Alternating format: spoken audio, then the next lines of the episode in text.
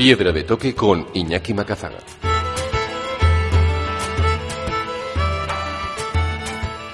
Aquí arranca Piedra de Toque, el momento de los viajes, la montaña y la aventura, con todos los contenidos siempre accesibles en formato podcast en piedradetoque.es y ahora también en formato de reportaje en eldiario.es Euskadi.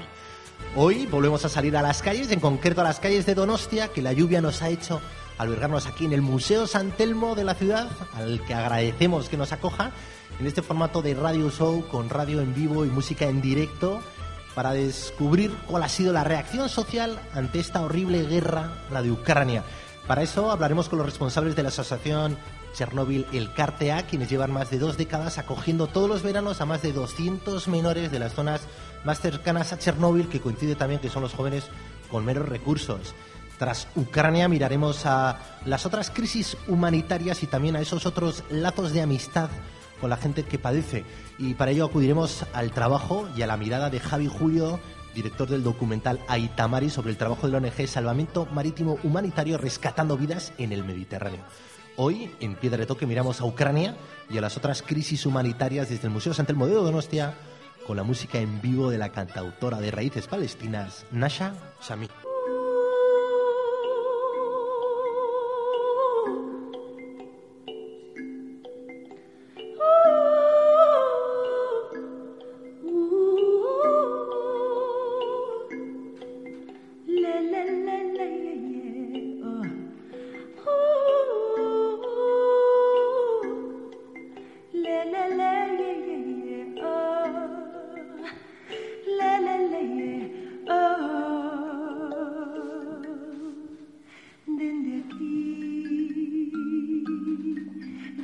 nunca vi.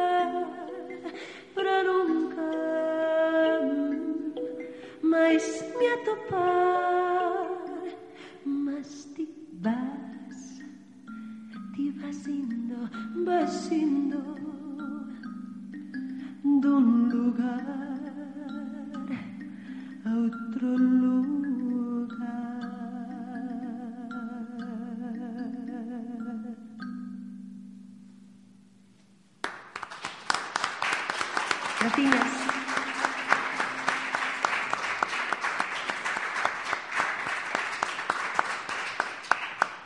Mi Nasa y con esto, pues esto queremos que sea, ¿no? El Radio Show de hoy, eh, utilizar todos los elementos que tenemos disponibles para realizar un viaje de ida y vuelta, ¿no? Un viaje duro hasta Ucrania es nuestra primera parada con esta guerra, ¿no? Y es el décimo día. Parece que la última hora, ¿no? Es estos corredores humanitarios que parece que van a ser horas y cuyas consecuencias también alentan ya ciertos periodistas, ¿no? Que cuando se vacían ciudades parece que es el anuncio, ¿no? De que, van a ser arrasadas y poniendo en valor esa otra mirada, que son los vínculos emocionales que tienen muchos vascos, muchos donostiarras, muchos guipuzcoanos con Ucrania y, el valor de, ese, de, esa manera de estar en el mundo conectado con otros lugares, pues ahora, eh, y se está viendo, ¿no? Está siendo posible que mucha gente, muchas familias estén salvando su vida o las vayan a salvar. Y por eso queríamos hablar con, con vosotros, con la asociación Chernobyl El Cartea, que desde el año 96 pues moviliza más de 200 niños, 200 familias para que todos los veranos puedan venir aquí a Euskadi. Nos acompañan Dani Sánchez y Lide Álvarez, buenos amigos de Piedra de Toque, porque compartimos micrófonos en Onda Vasca. Así que encantado de que estéis aquí. Egunon. Eso, Egunon. Hola, Egunon, ¿qué tal? Bueno, Lide, que imagino que esta siendo una semana complicada, ¿no? Porque también sois familia de acogida. Estaréis pensando en Katia, ¿no? Que en concreto tiene 14 años, que es la persona con la que habéis compartido los últimos veranos. A la vez también coordináis eh, mucha ¿no? de, la ayuda y, de cómo estáis canalizando a través de una cuenta corriente la gente que quiere apoyar a lo que está sucediendo en Ucrania. Y a la vez también sois periodistas, informativamente pues no podéis mirar a otro lado porque estáis pegados ¿no? a, lo, que ocurre. ¿Qué balance hacéis de la semana? Pues ha sido una semana eh, emocionalmente durísima, eh, de muchísimo trabajo y principalmente en la que nos hemos enfrentado a una realidad frente a la que no habíamos estado nunca. Hemos visto guerras, hemos sufrido con guerras, evidentemente, pero nunca habíamos tenido un vínculo emocional cercano con una guerra. Y ya no con una guerra, con las personas que están sufriendo esa guerra. Entonces ha sido una semana durísima, en la que aprender además un montón de cosas a toda velocidad, qué significa corredor humanitario realmente, cómo funciona realmente, porque Ojalá tengamos que hacer uso de uno de ellos y en la que, evidentemente, eh, decías, traemos cada verano a 200 niños, entonces tenemos a 200 eh, familias vascas con vinculación emocional con las que estamos continuamente en contacto, además con, de, con nuestras familias y voluntarias de Ucrania, y está siendo muy duro a todos los niveles. Pero, iba a decir afortunadamente, casi no tenemos tiempo de pararnos a pensar lloras por la noche, pero durante el día es un continuo, un continuo, un continuo. Porque imagino que lo primero que visteis, bueno, ya cuando se estaba calentando ¿no? la tensión en la zona, que, que nadie daba crédito, ¿no? Esas advertencias, ¿no? De la inteligencia americana una vez más o mm. inglesa, ¿no? Que decían, eh, Putin va a invadir Ucrania esta noche, la va a invadir hoy, y en las redes pues todo el mundo ponía, bueno, ¿dónde, ¿cuándo empezó la invasión? Y de repente empieza. No sé si esos días previos ya estabais en contacto, ¿no? con, con vuestras familias, con vuestra otra familia ucraniana? Nosotros el contacto lo, hemos, lo mantenemos siempre. Eh, claro, este conflicto no es de ahora. La guerra sí, la guerra ha estallado hace diez días, pero el conflicto lleva como seis años latente. Y nosotros eh, lo vivimos de forma cercana y la forma más cercana es, por ejemplo, cuando te avisan desde Ucrania, a nosotros o directamente Katia o a la asociación, de que van a estar los niños un mes en casa porque la partida de alimentación de los comedores se va a destinar a, bueno, a los militares, al ejército. Eh, eso lo llevamos viviendo seis años, pero en una tensa calma, digamos, porque no iba a estallar una guerra en ningún momento crees que va a estallar la guerra. Y estas últimas semanas, claro que estábamos en contacto. Es más, hace mes y medio, Katia estaba aquí en Donosti, en nuestra casa. Después de dos años, debido a la pandemia, que no habían podido venir, estas Navidades han venido. Éramos las familias más felices del mundo. Ese reencuentro se producía, son familias súper necesitadas que viven en un entorno contaminado y por fin, después de dos años, habían podido venir. Regresan y estalla esto. En contacto estábamos como estábamos siempre. Es que era la normalidad, ¿no? Sí, pensábamos que se podía recrudecer el conflicto en el este, por ejemplo, pero esta invasión a gran escala yo creo que, bueno, igual que a nosotros, a todo el mundo, le ha pillado bastante bastante desprevenido. Nadie se imaginaba que podían los rusos lanzarse a conquistar la zona de la central de Chernóbil, por ejemplo, o lo que vimos ayer de atacar directamente la central nuclear más grande de Europa. Como que no sabemos hasta dónde va a escalar el conflicto. Pensábamos eso, que se podía recrudecer en el este, pero los peldaños que hemos visto subir en, en los últimos diez días yo creo que nos han pillado bastante desprevenidos. ¿Y ese contacto habéis mantenido y cómo han vivido ellos también esta escalada de repente, ¿no? De, que una pesadilla sea real, de que todas esas tropas que nosotros desde casa, ¿no? Pues vemos hoy, pues parece que Putin tiene 100.000 hombres, ahora son 200.000 en la frontera, que ahora están dentro y que están bombardeando tu casa. Eh, ellos, yo creo que les ha cogido tan desprevenidos como a nosotros. No creo que esperaran una invasión de Ucrania de forma global. Eh, luego también nosotros con las personas, las familias y las voluntarias que tenemos contacto, es que no sé si hacen ese análisis. O sea, eh, son familias que viven al día. Vivían ya al día antes, sin conflicto bélico. Entonces su preocupación principal era qué voy a comer mañana. Eh, pues eso, si vamos a, cómo vamos a pasar el día, viven del autoabastecimiento. Realmente por ejemplo, en nuestro caso, en la familia de Katia, de política no se habla nunca. Nosotros le preguntábamos a Katia por la guerra y ahora tiene 14 años. Quiero decir que no es una niña de 9 y ella no se preocupaba de eso. O en casa no oía hablar de eso. Eh, su madre vive sola con cuatro hijos. Porque ese es el perfil, ¿no? En concreto de, de las familias con las que acogéis a los enanos. Son familias de, de una zona rural, de una zona ya empobrecida de Ucrania, doblemente empobrecida también por la radioactividad y ese también es uno de los criterios ¿no? para generar vínculos con esas familias, y es que no tengan posibilidades económicas para pasar el verano en, en, otro lugar. Tienen ahora un triple problema porque ya venían necesitados de salud, que ese es nuestro objetivo principal como asociación, que se recuperen aquí de la radiactividad que sufren a diario en Ucrania. La Organización Mundial de la Salud recomienda que con 40 días aproximadamente al año de salir de la zona contaminada son capaces de recuperar sus defensas y crecer con salud, y ese siempre ha sido nuestro objetivo principal que salgan 40 días al año durante al menos pues, cinco años más o menos para poder crecer con salud, pero luego hay otros muchos problemas en esa zona que la radiactividad ha generado, problemas socioeconómicos, no hay mucho empleo en la zona, está prohibido establecer industria, por ejemplo, entonces los problemas de paro son estructurales, otros problemas derivados del alcoholismo, problemas que surgen en todas las zonas deprimidas económicamente del mundo y en esta, evidentemente, también. Entonces, ahora a los problemas de salud y socioeconómicos que ya sufrían se une el de la guerra y la ubicación geográfica también en la que se encuentran, que están justo entre la central nuclear de Chernóbil, es decir, está la frontera Bielorrusia, después un perímetro de 30 kilómetros en el que no se puede entrar, eh, que es el de la central nuclear de Chernóbil. Después está toda la zona de aldeas con la que nosotros trabajamos y después está Kiev, que es el epicentro del conflicto. Entonces están en un embotellamiento que no tienen cerca una frontera eh, por donde salir segura, están cerca de la frontera de Bielorrusia, pero claro, tienen en medio Chernóbil y Bielorrusia no es precisamente un país amistoso en este, en este conflicto de cara a los ucranianos. Entonces, eh, tienen muchas, muchas variantes que, que, les condicionan muchísimo su situación. Y como asociación, eh, todos los años se viaja a Ucrania, a esas aldeas, para visitar a los niños y niñas que quieren venir que ya tienen ese certificado de Chernóbil, que tienen, digamos, eh, vamos, eh, acreditado que viven en un entorno contaminado, para ver que son familias sin recursos que no pueden salir por sus propios medios por salud. Eso estamos hablando previo a la guerra.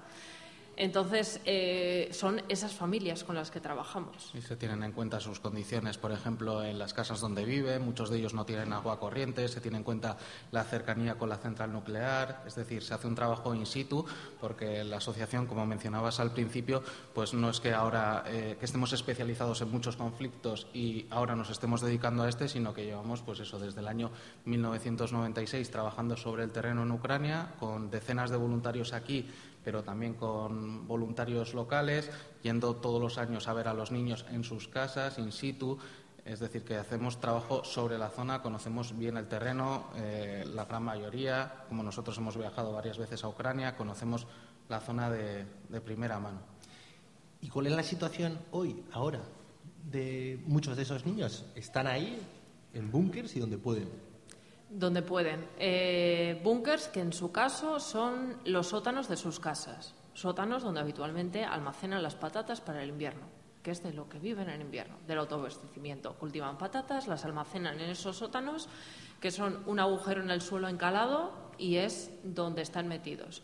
Por ejemplo, en el caso de Katia, cuando podíamos hablar con ella directamente, que llevamos una semana sin recibir directamente de ella ningún mensaje, eh, nos dijo que, bueno, que estaban ahí durmiendo, que habían bajado la ropa y que durante la noche en algún momento tranquilo subieron a casa porque tenían frío. eh, en su casa no tienen agua corriente. Quiero decir, las condiciones son las que son. No tienen ninguna posibilidad. Si en alguna aldea eh, tienen aviso de bombardeo, que lo ha habido, en la aldea de eh, que es Ditiatki, es donde está el checkpoint de Chernóbil, que nosotros sepamos ha habido dos veces ataque directo, pues bueno, si los que tienen posibilidad se van al pueblo de al lado, si tienen familia o alguien que les pueda dar cobijo en su sótano.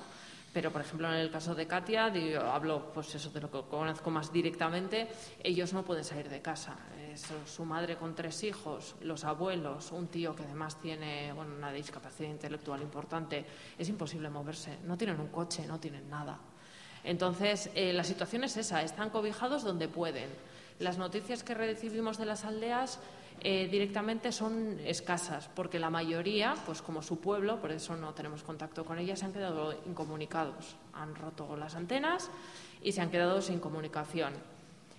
Mm, conocemos lo que ocurre allí a través de las voluntarias locales y de las familias que aún en algún momento pueden transmitir algo. Si no hay conexión, quizá ellos internamente, pues eh, eso, Katia se comunica con su tía que está en Kiev entonces, internamente parece que tiene línea telefónica y su tía desde Kiev cada tres días nos manda un mensaje escueto que dice están bien. Y así andamos un poco con todas las aldeas. A nivel asociativo, pues claro, las familias que no pueden contactar dicen, oye, ¿sabéis algo de Piskli? ¿Sabéis algo de Ivankliv? ¿Sabéis algo de Termajivka? Eh, y de algunas no sabemos nada. Sabemos que está habiendo ataques y que están incomunicados. A veces te agarras un poco al no news, good, news, ¿sabes? Eh, por supervivencia. Porque si hubiera una noticia terrible que no ha llegado y que no llegue, relacionada directamente con la gente que conocemos, pues eso yo creo que lo sabríamos seguro. Pues vamos a viajar de nuevo con la música de NASA y seguimos.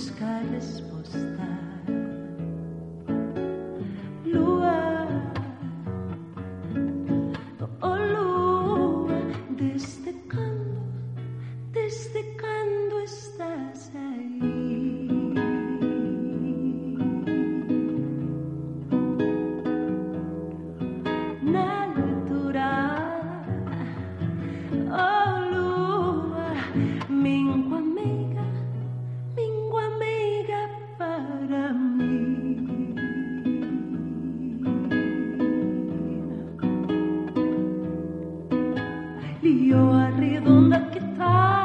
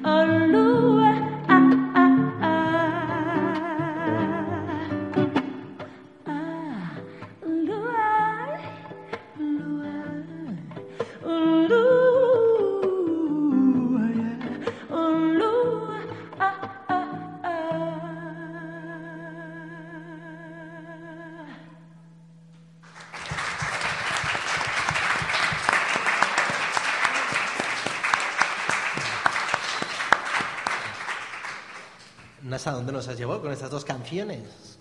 Cuéntanos.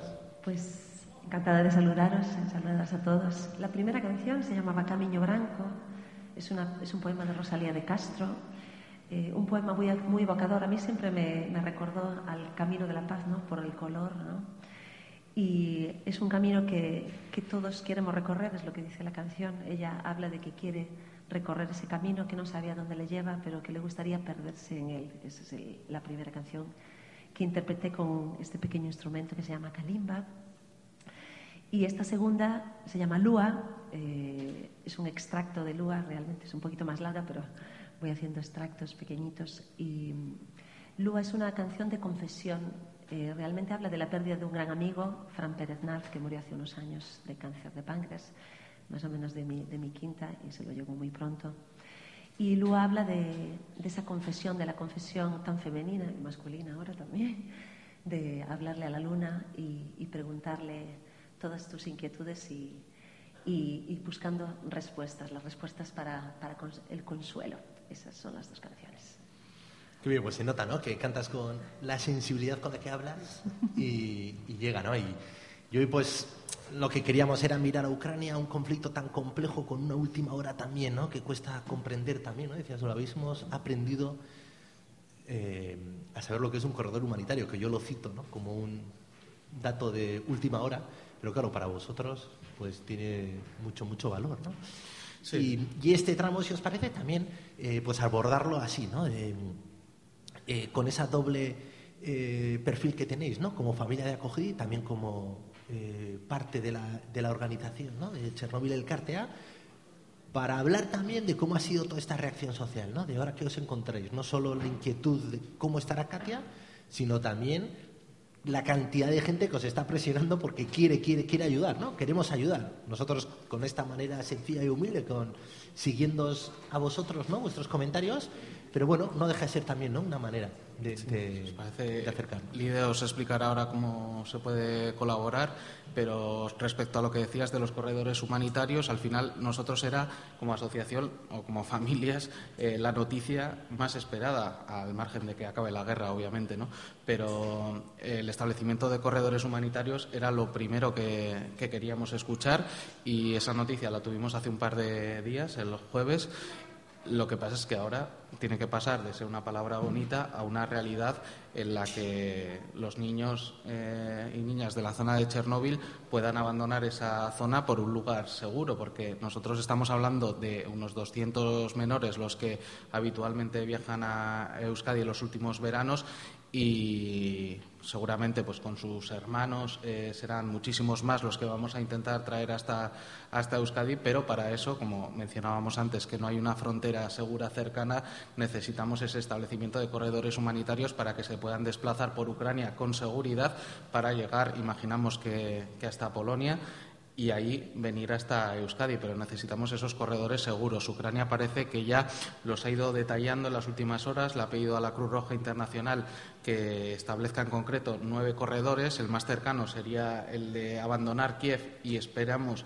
que sea también ese al que se puedan acoger nuestras familias ucranianas para, para, abandonar el país, el que se establecería cerca de Kiev, pero también en las últimas horas estamos viendo como, por ejemplo, se ha decretado un alto del fuego de seis horas apenas en la zona de Mariupol y sin embargo pues eh, las autoridades ucranianas dicen que no se está respetando ese alto el fuego entonces tenemos que pasar de las palabras a los hechos y que esos corredores efectivamente sean una realidad porque nosotros no podemos llegar hasta ahí y por eso también nos estamos centrando, aunque sea de manera un poco más fría, en la ayuda económica porque ahora mismo podríamos ir hasta la frontera con, con Polonia, pero no podríamos ayudar in situ, algo que sí podemos hacer pues a través de las aportaciones económicas. Seguro que habrá más oportunidades en el futuro para toda la gente solidaria que nos está haciendo llegar eh, sus ganas de aportarnos eh, bienes materiales o su casa para acoger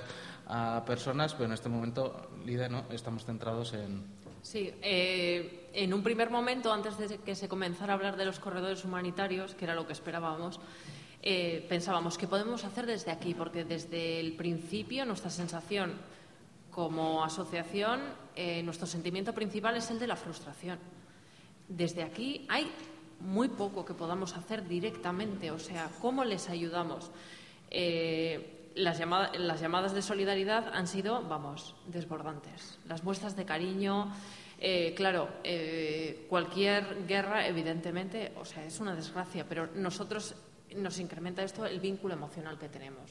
Emocional, porque les acogemos a nuestra casa y porque estos niños y niñas, cuando están aquí, interactúan con nuestros hijos, interactúan con nuestros vecinos, eh, me da igual, en la panadería, compran chucherías en la tienda. Entonces los conoce aquí muchísima gente y esa gente conoce más gente. Entonces es una realidad que estamos viviendo más de cerca. En algunos puntos, y creo que luego hablaréis de eso, es hasta injusto, porque las fronteras se abren para unos, parece, y para otros no. Y es muy injusto. Pero aquí tenemos ese vínculo emocional, que es lo que estamos viendo y estamos obteniendo una respuesta que es una barbaridad. ¿Y cómo estáis canalizando esa respuesta? ¿A través del teléfono a la organización, a través de la web, un número de cuenta, eh, pidiendo a la gente que espere, ¿no? Y cuando se abran esos corredores, ver también listados ya de familias dispuestas a acoger en sus casas. Sí, hay varias cosas que estamos haciendo. Por ejemplo, cuando nos llaman y nos ofrecen manta, ropa, calzado, que hay otras asociaciones que las están recogiendo y tienen posibilidad de repartirlas.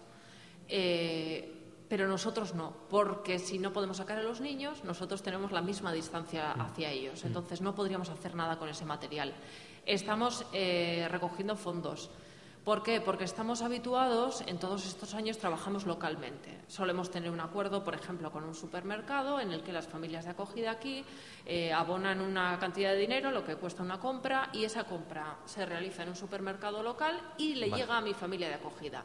Eso ahora mismo, ese sistema está roto.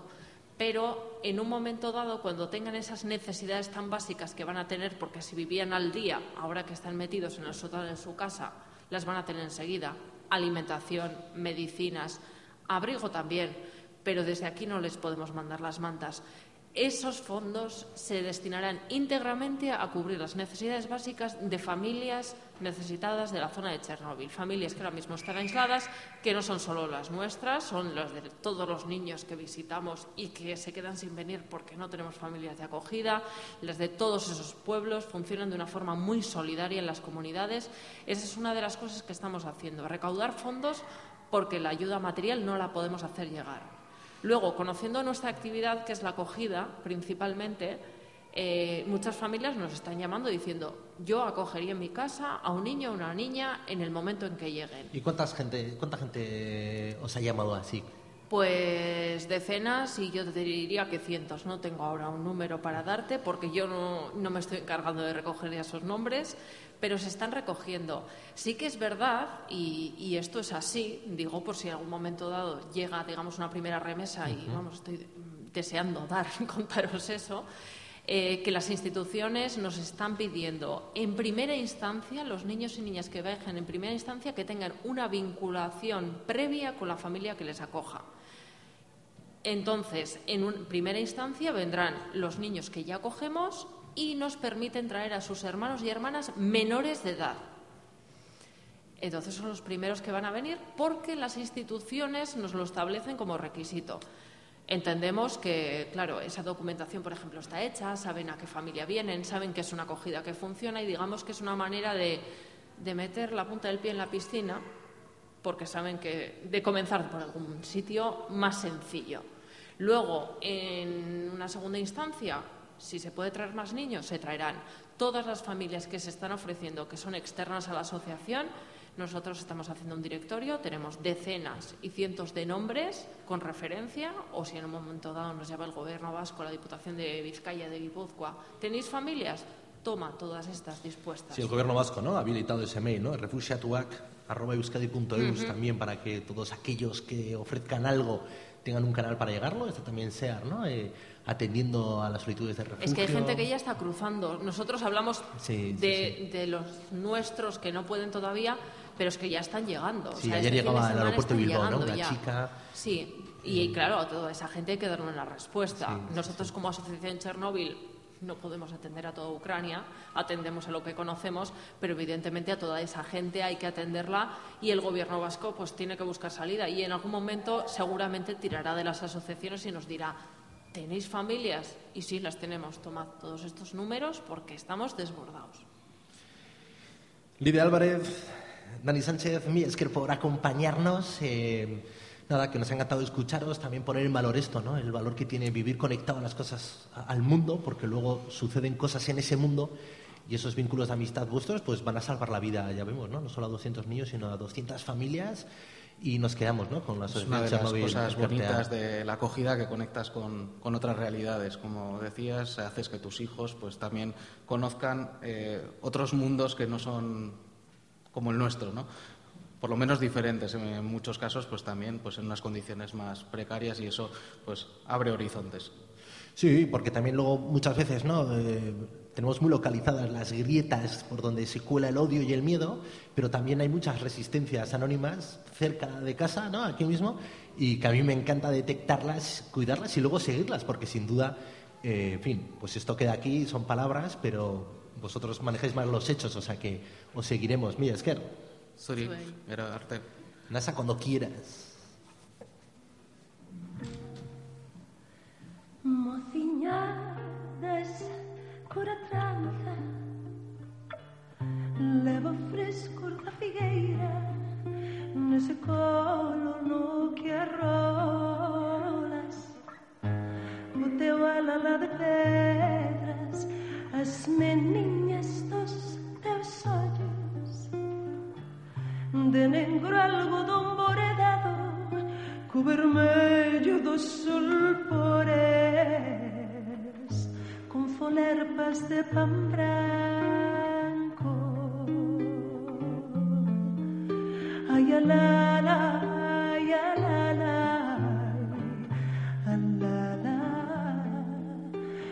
folerpas de pan branco.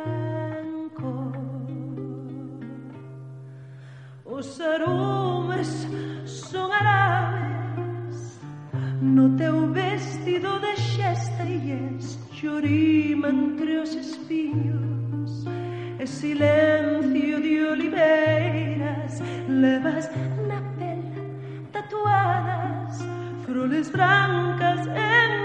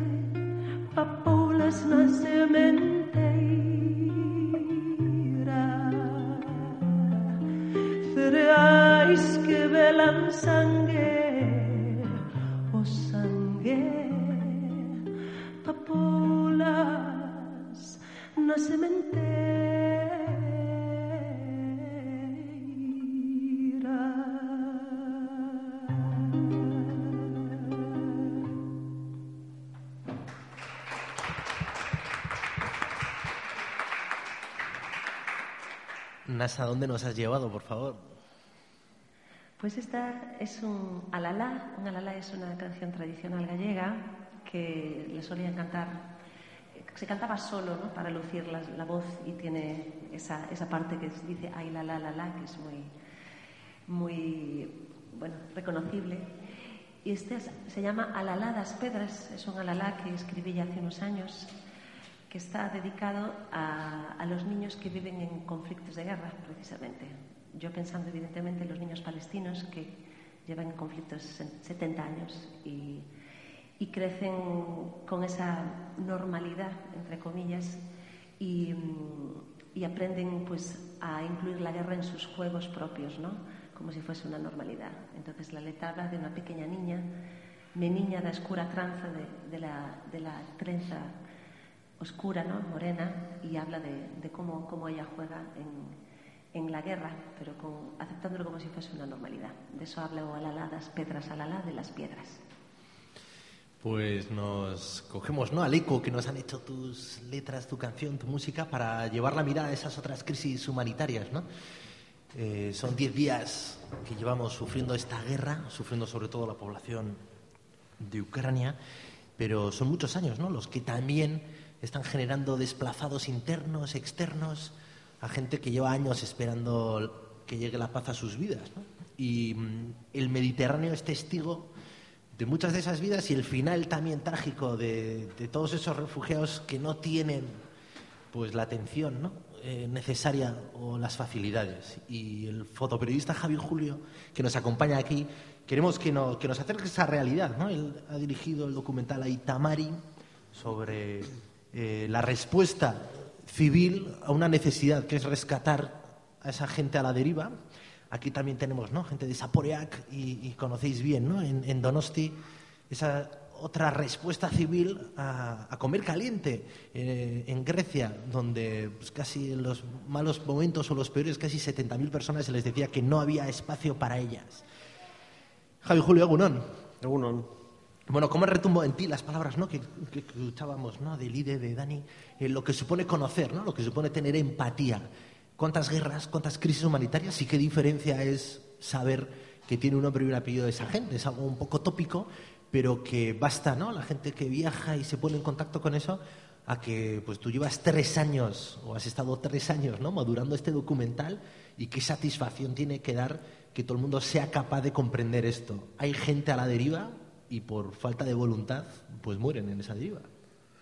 Sí, efectivamente. Al final es falta de voluntad la que hace que unas puertas se abran con mayor o menor urgencia, ¿no? Lo estamos viendo estos días cuando los políticos europeos nos decían, ¿no? Bueno, primero se daban golpes de pecho cuando veían que la gente muere en el mar, pero no hacían nada más y, cerraban esas puertas. Y ahora en este momento, cuando hay una necesidad urgente, que es que la, la población civil de Ucrania se pueda refugiar, en ese momento cuando nos decían que había 80.000 personas en Grecia y que no había sitio para nadie más, como ahora rápidamente 1.200.000 personas han podido entrar. ¿no?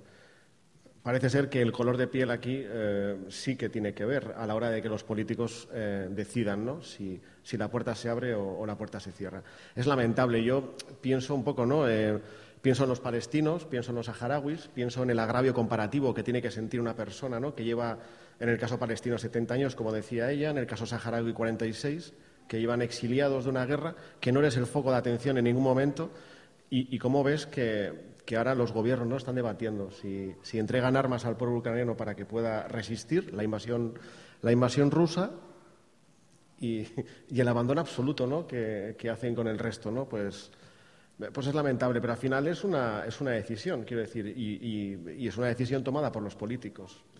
Y también cómo se legitima la, la resistencia, ¿no? Hay resistencia a la que uno envía armas o dinero de paz con material ofensivo, que es un gran eufemismo, es decir, el envío de armas, y en otras resistencias, eh, bueno, pues a eso se tila de terrorismo. Grandes paradojas que siento que es un momento muy delicado para entrarle de manera explícita, pero también necesarias, ¿no? También con la, el infantilismo a veces con el que los medios tratamos ese buenos malos y con así pues intentamos comprender todo lo que nos cuesta comprender, pero a veces las cosas son mucho más complejas. Sí, efectivamente, pero o, luego vemos eh, cosas o frivolidades, ¿no? Como, el gobierno de Marruecos o el gobierno de Israel diciendo que, que, Rusia se tiene que atender a la legalidad internacional que ellos están constantemente violando, ¿no? El otro día me hacía gracia cuando los mandatarios bueno, mundiales en el discurso de la ONU que cuando Sergei Lavrov, que es el ministro de Exteriores ruso, se ponía a hablar, ellos abandonaron el, abandonaron el, eh, el, el hemiciclo. Y decía, bueno, eh, ¿qué pasa? Aquí Trump eh, ha reconocido él, porque le ha dado la gana, en sus últimos cinco minutos de mandato, la ocupación ilegal de facto que eh, tiene, tiene, Marruecos sobre, sobre el Sáhara Occidental y aquí no, nadie ha hablado de legalidad internacional ni no legalidad. Quiero al final son cosas que se invocan cuando uno necesita justificar sus propios discursos. ¿no? Es, es lamentable, sí. Sí, esta semana el Vasconia ¿no? jugaba contra el Tel Aviv en Israel cuando todo el mundo estábamos siguiendo al segundo eh, esas sanciones en el mundo del fútbol, del baloncesto, la FIFA, la FIBA, no sé qué, qué indignante el, tenis, ¿no? Y, un equipo se está yendo a un lugar, ¿no? Unos territorios ocupados, o Eurovisión. Eurovisión, que es lo que yo quería decir, ¿no? Que es cuando gana la, la, candidata de Israel. O sea, es que a mí me parece alucinante. O sea, que, no es que sea un agravio comparativo, es que en este momento hay refugiados de primera y refugiados de tercera división. Por supuesto que hay que ayudar a la población civil ucraniana, o sea, eso nadie lo duda, quiero decir, eso tiene que hacerse ya y es urgente. Y me parece genial lo que antes estaban exponiendo ellos eh, como familias de ayuda. Otra cosa también, por cierto, ¿no? que ellos dicen, vamos, estamos dispuestos a acoger por cierto, no, son los estados, vuelve a ser la población civil eh, de los lugares. Estamos dispuestos a acoger a 200 menores, a 200 menas. A 200 menas, ¿qué pasará con esos partidos políticos que fomentan el discurso del odio? Otras veces han concentrado delante de lugares donde residían menas, ¿no? En este caso se van a concentrar delante de las casas de la población civil que está recogiendo menas de otros lugares. ¿Qué tipo de mena es este? ¿Habrá anuncios en el metro de, Madrid denunciando que esos menas reciban dinero? A mí esto es lo que de verdad me, llama la atención de todo, más allá de la desgracia de la guerra y la desgracia de la invasión rusa, eh, la indiferencia ¿no? con la que se tratan unas cosas y la urgencia que de repente parece, bueno, que de verdad es real, es evidente que, tienen otras. Vamos. Y en el caso del Mediterráneo y en el caso del documental de Aitamari, eh, también es tremendo de ante un complejo, ante un problema muy complejo, también soluciones complejas pero sencillas eh, y ambiciosas, que es como eh, comprar un barco, reformarlo, un barco pesquero con aparejos para pesqueros, eh, para una tripulación de pescadores de bajura, acaba fondeando en el Mediterráneo ¿no? y rescatando una embarcación con más de 75 personas y rescatando sus vidas. ¿Y el por qué? pues gente que pasa y se dice en el documental, ¿no? Quiero dejar de ser personas que dicen, hay que, yo voy a hacer, ¿no? Y haber documentado todo eso durante estos tres años me parece que es una muy buena lección, sin decir nada, mostrar el espejo, ¿vale? Es cierto que hay paradojas, pero que también hay gente poniéndose las pilas, ¿no? Sí, pero eh, al final resulta que eh, los políticos causan los problemas o, evitan buscar soluciones y es la población civil harta de esa inacción de los políticos la que toma, la que toma la llamada a la acción. Quiero decir, da igual que sean haciendo, pues no sé, decenas de kilos de arroz en, Lesbos, da igual que sea gente pintando un barco para que salga al Mediterráneo o da igual que sean familias de acogida que ya traían a los niños y quieren volver a traer a, sus familias. A, mí, dentro de toda esta crisis humanitaria y de la mal llamada crisis de los refugiados que empezó en 2015, bueno, por poner una fecha concreta, yo creo que estaba poco contado o, no estaba contado de la manera que yo consideraba suficiente eh, eh, cómo se había portado la población civil en este momento, ¿no? Cómo ante la inacción de los Estados son ellos los que, los que toman la iniciativa. Y en este caso, pues tuve la suerte de que la historia eh, estaba al lado de casa y para mí ha sido, pues, pues no sé, un, orgullo poder, poder grabarla. Pero es duro porque la reacción a la anterior crisis de refugiados era con las escenas de lo que supone huir de una guerra, ¿no? O sea, con la foto de ese pequeño Ailán, ¿no? O la foto, las fotos que tú hacías desde esas islas en Grecia que llegaba gente que fallecía con lo que contaban. Sin embargo, en esta respuesta no ha hecho falta esas, esas fotos, o sea, no ha hecho falta que tantas vidas se pierdan y las que quedan, porque todavía no se ha resuelto, ¿no?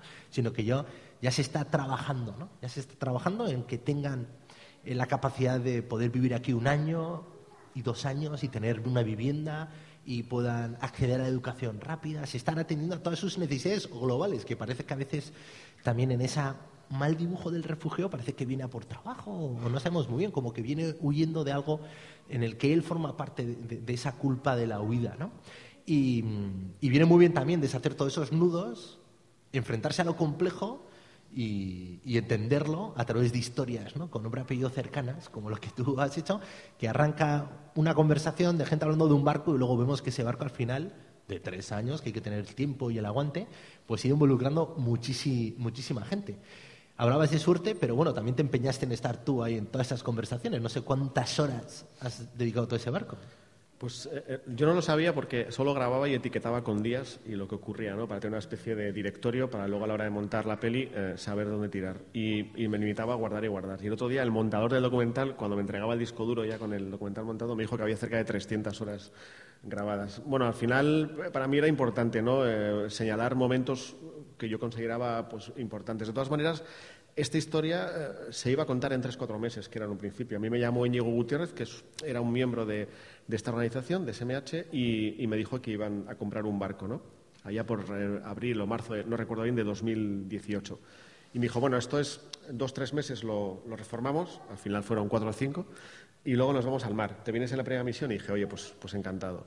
Claro, no contábamos con que el Estado fuera a bloquear la salida del barco. Entonces esto dilató todo el proceso y lo que en un principio también para mí era un corto documental donde iba a contar una pequeña experiencia de, cómo hacían el rescate en el mar ellos, pues dijimos, hostia, esto se tiene que de alguna manera contar, ¿no? Aquí hay que contar por qué el Estado pone trabas, por qué no deja partir a esta gente con el barco y qué es lo que hay detrás de la política europea eh, migratoria o de la política europea de fronteras, ¿no? Y pues ha estado bien. Y todo el rato durante el documental, durante el montaje teníamos una máxima, ¿no? Pero que es real, que, yo le decía a mi compañero, eh, esto lo tiene que entender mi madre. Quiero decir, esto necesitamos que lo entienda la gente normal y corriente sin grandes conocimientos geopolíticos ni... Si ya bastante a la gente le cuesta señalar en el mapa dónde está Libia, tampoco vamos a hacer vamos a hacer algo pedagógico para que, para que la gente entienda que al final es gente que, que huye de sus lugares, pero porque quiere una vida próspera para ellos y para sus hijos, que es al final lo que queremos todos en esta vida, ¿no? Lo que pasa es que unos tenemos la oportunidad de viajar a cualquier país enseñando el pasaporte y otros, al enseñar el pasaporte, es cuando se les cierran las puertas. ¿no? Entonces, pues poner esa contrariedad encima de la mesa, el hecho de que si eres un futbolista de cierto país sí puedes viajar, aunque, sepas, aunque el resto de tus compatriotas no puedan hacerlo. ¿no? Lo veíamos también a raíz de, estas sanciones a Rusia. Eh, me hace gracia cuando entrevistan a, despachos de abogados con las consultas que les llegan, porque la ciudadanía rusa o la ciudadanía española por parte de los rusos se consigue a partir de inversiones ¿no? que superan el millón de euros y, bueno, pues esto es algo que hacen sin problemas, pues mucha gente con, mucho dinero, ¿no? Y, y, a mí me gusta lo que decías, ¿no? Porque no es la inacción de los estados, la inacción de los gobiernos, pero no es real. La inacción es voluntaria, o sea, para no actuar tienes que tomar la decisión y al final hay una barrera que torpedea que ese sueño y esa audacia de comprar un barco, ponerlo en marcha, luego no se consiga porque la política migratoria de apoyo al refugio es no se apoya, ¿no? Y se externalizan las fronteras un poco como en el medievo, ¿no? Eh, esa Europa fortaleza, lo que hay dentro es civilizado, lo que hay fuera, allá ellos, ¿no? Y lo único que es que esa frontera ya en el mapa no está ni fuera de lo que ya no es Europa, sino que se va externalizando y se le dice a Turquía, de Turquía, tú ahora vas a ser también parte de nuestra frontera, lo que hemos visto estos días en Ceuta y Melilla, ¿no? En Melilla, esos saltos que estamos viendo en Ucrania, que están las estaciones llenas, y por otro lado, ¿no? Esas escenas tan duras, ¿no? Aparte que ese uso de la violencia también como, no sé, pues como si esas personas fueran fieras y te fueran a, dar, no sé, a morder, cuando es gente que está huyendo de lo mismo, de, conflictos.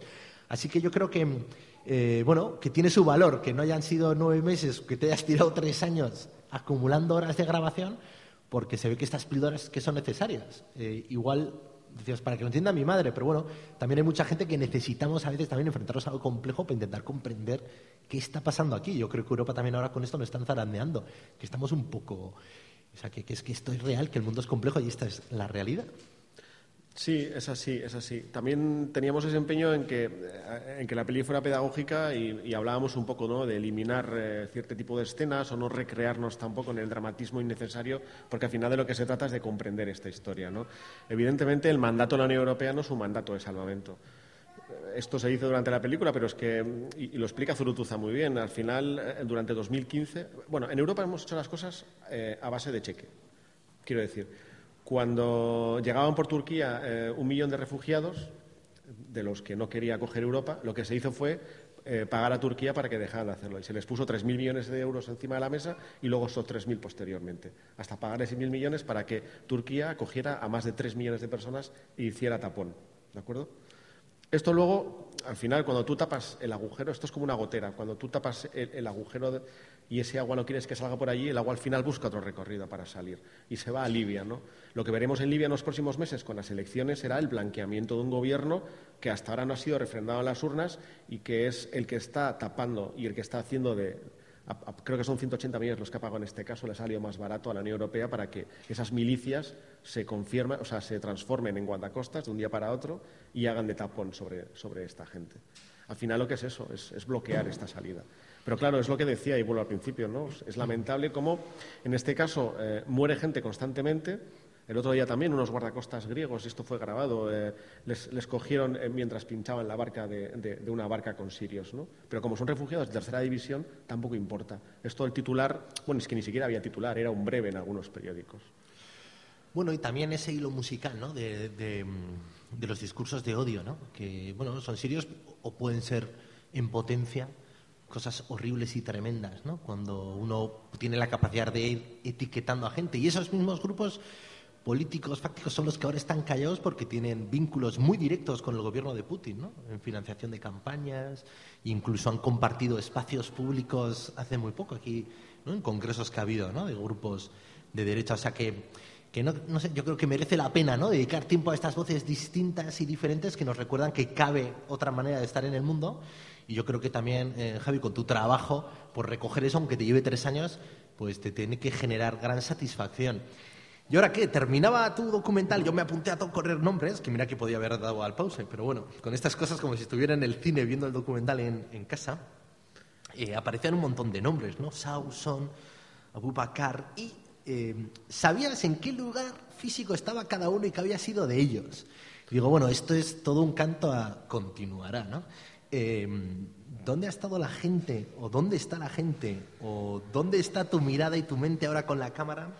A las 384 o parte de las 384 personas rescatadas por este barco, el Aitamari, y, no sé si, si, tienes curiosidad por ir a filmarlas y en los próximos tres años nos encontremos con, con que la buena voluntad de la gente también eh, regala vidas. ¿no? Pues mira, te, lo suelto en primicia, por decirlo de alguna manera, pero sí. Eh, la idea, para completar un poco el círculo, era cuando hicimos el rescate en 2019, eh, en ese caso fueron 80 personas, esas 80 personas nos las encontramos por casualidad. Nosotros íbamos a buscar otra barca, quiero decir, y, estas no estaban allí ni están, nadie las había localizado. Entonces hicimos el rescate y, las subimos a bordo. Con algunos de ellos hemos estado en contacto durante todo este tiempo y la idea es, eh, Marta Maroto, que es la periodista, que además también trabajaba para el diario.es entonces, eh, eh, estuvimos hablando y las hemos seguido, en, ya te hemos seguido el contacto, pues a través de Facebook, redes sociales y tal. Y ahora en, dos semanas nos iremos a ver a París, a varios de ellos, que aparecen en el documental, y a Turín. Algunos han sido eh, devueltos a Libia, entonces queremos hacer una especie de, no recuento de las 80, evidentemente, pero sí queremos hacer una especie de recuento de qué es lo que pasó con, con esa gente que rescató el barco. Porque, claro, se cuenta la historia cuando llegan a tierra, pero es que la historia continúa. Quiero decir, al final, desde que ellos salieron de casa y los dos años de viaje de media hasta luego cruzar el Mediterráneo y cuando llegan a Europa, ¿ahora qué, no? Y esas son las preguntas que me gustaría que, de alguna manera me contestaran. ¿no? Ahora, ¿qué? ¿Qué ha ocurrido durante estos dos años desde que, desde que llegasteis al puerto de Sicilia, a Pochalo, y por dónde os habéis movido? ¿Qué ha sido de vosotros? ¿Era esto lo que esperabas encontrar? ¿Qué dice tu familia?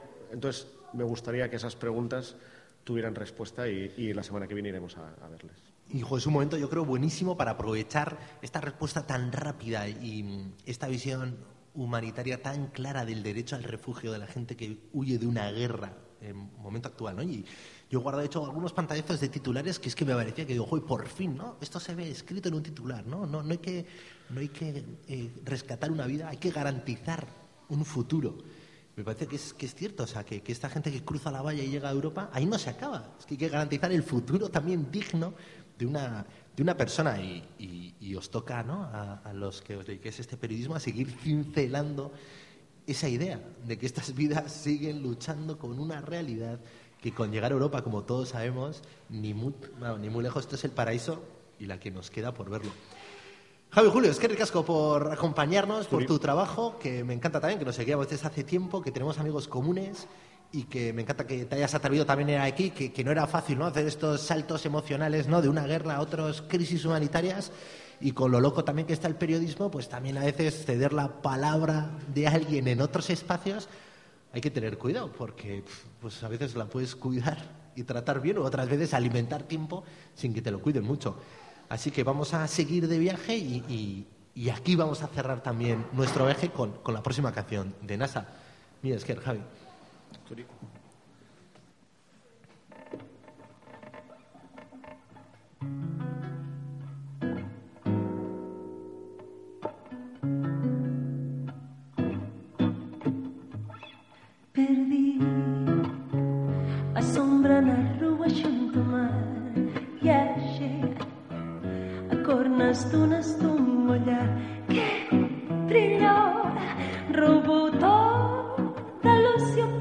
tempo foi beduíno a cabalgar.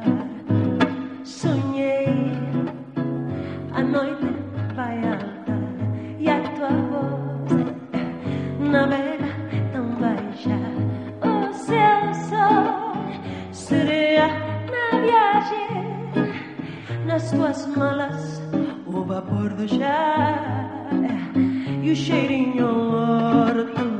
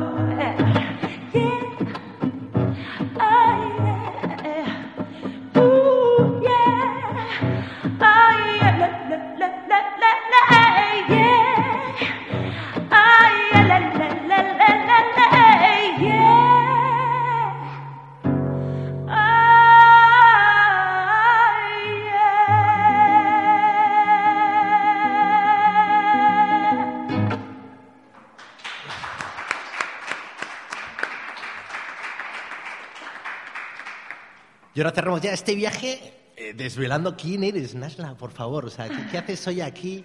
Eh, te echamos el lazo por sugerencia, ¿no? De Kepa, de So de Paz, parte de las organizaciones que han apoyado que hoy estemos aquí en, Donosti, Paz con Dignidad, So de Paz. Eh, ¿Qué voz, qué historia? Eh, Nasla, ¿por qué te llamas Nasla? ¿Por qué cantas en gallego? ¿Por qué con los niños palestinos? Sí, soy una mestiza, muy orgullosa aparte. Mi padre es palestino, vino ya a España hace muchísimo tiempo, a Galicia, a estudiar medicina en otras condiciones muy distintas a las que, a las que están ahora.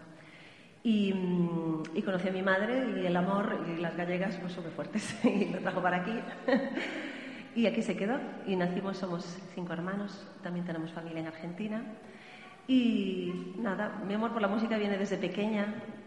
Fue, como dice mi padre, es el don que me viene de parte, por parte de mi bisabuela y mi abuela que cantaban en las reuniones familiares y tocaban el laúd. Y, y me viene por ahí mi- de mi bisabuela, Hadilla, que decían que era una persona con mucho carácter. y, y nada, pues, pues yo seguí escuchando las llamadas interiores. Canto en gallego porque soy gallega, canto en castellano también, en inglés, en árabe, y porque soy una ciudadana del mundo y, y creo que deberíamos ser todos ciudadanos del mundo. Nasla, ¿cómo te ha retumbado las cosas que han ido saliendo hoy aquí? Eh, Ucrania, el Mediterráneo. Bueno, un poco en la línea que, que- que expuso Javi, la verdad. Eh, siempre con, con muchísima compasión y con muchísima empatía por todo lo que está sucediendo con el pueblo ucraniano, pero también pensando mucho en mi pueblo y en otros pueblos y que cómo, cómo esa, esa hipocresía y esa discriminación se sale a flote de una forma tan, tan fehaciente y, y duele, la verdad, duele sobre todo para un pueblo, para una persona como la mía, como yo, como mi pueblo, como el palestino, que lleva 70 años sufriendo. Sí, es curioso, ¿no? Cómo detectamos rápido el racismo y, sin embargo, eh, lo podemos llevar en nuestras propias instituciones, ¿no? Sí, sí, sí. Y, y en la gente a la que confiamos la gestión de cosas tan importantes como lo público. Creo que la- las cosas están muy mal confiadas en este mundo, desde luego, desde hace mucho tiempo. Lo que pasa es que también debemos ponernos un poco todas las pilas en la población, protestar cuando hay que protestar, mover el culo, bien dicho, cuando hay que moverlo, y, y hacer las cosas que hay que hacer y no dejarnos tanto adormecer por el encanto de- del capitalismo. Bueno, pues este era nuestro objetivo, ¿no? También hacer como una descarga, o lo que hacemos en Toque, ir descargando, conectando el mundo con cosas que hay, pues para eso, para mover el culo, a veces viajando y descubrir cosas, a veces yendo a la naturaleza y otras pues, pues calentándolo y leyendo y viendo los documentales que tan bien hacen, ¿no? Los profesionales que nos rodean.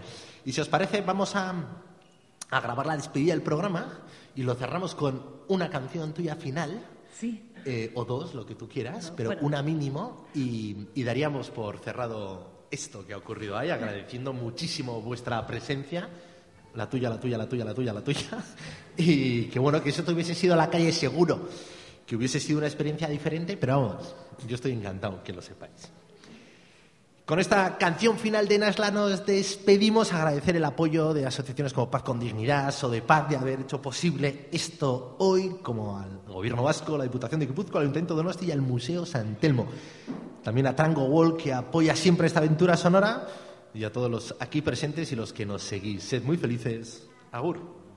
Me despido con Nana de Semambicua. La anterior canción era Corazón Estaladizo, que hablaba precisamente de la gente que cruza el Mediterráneo y que recuerda su tierra siempre, toda la vida, algo que he visto siempre en los ojos de mi padre y que veré siempre.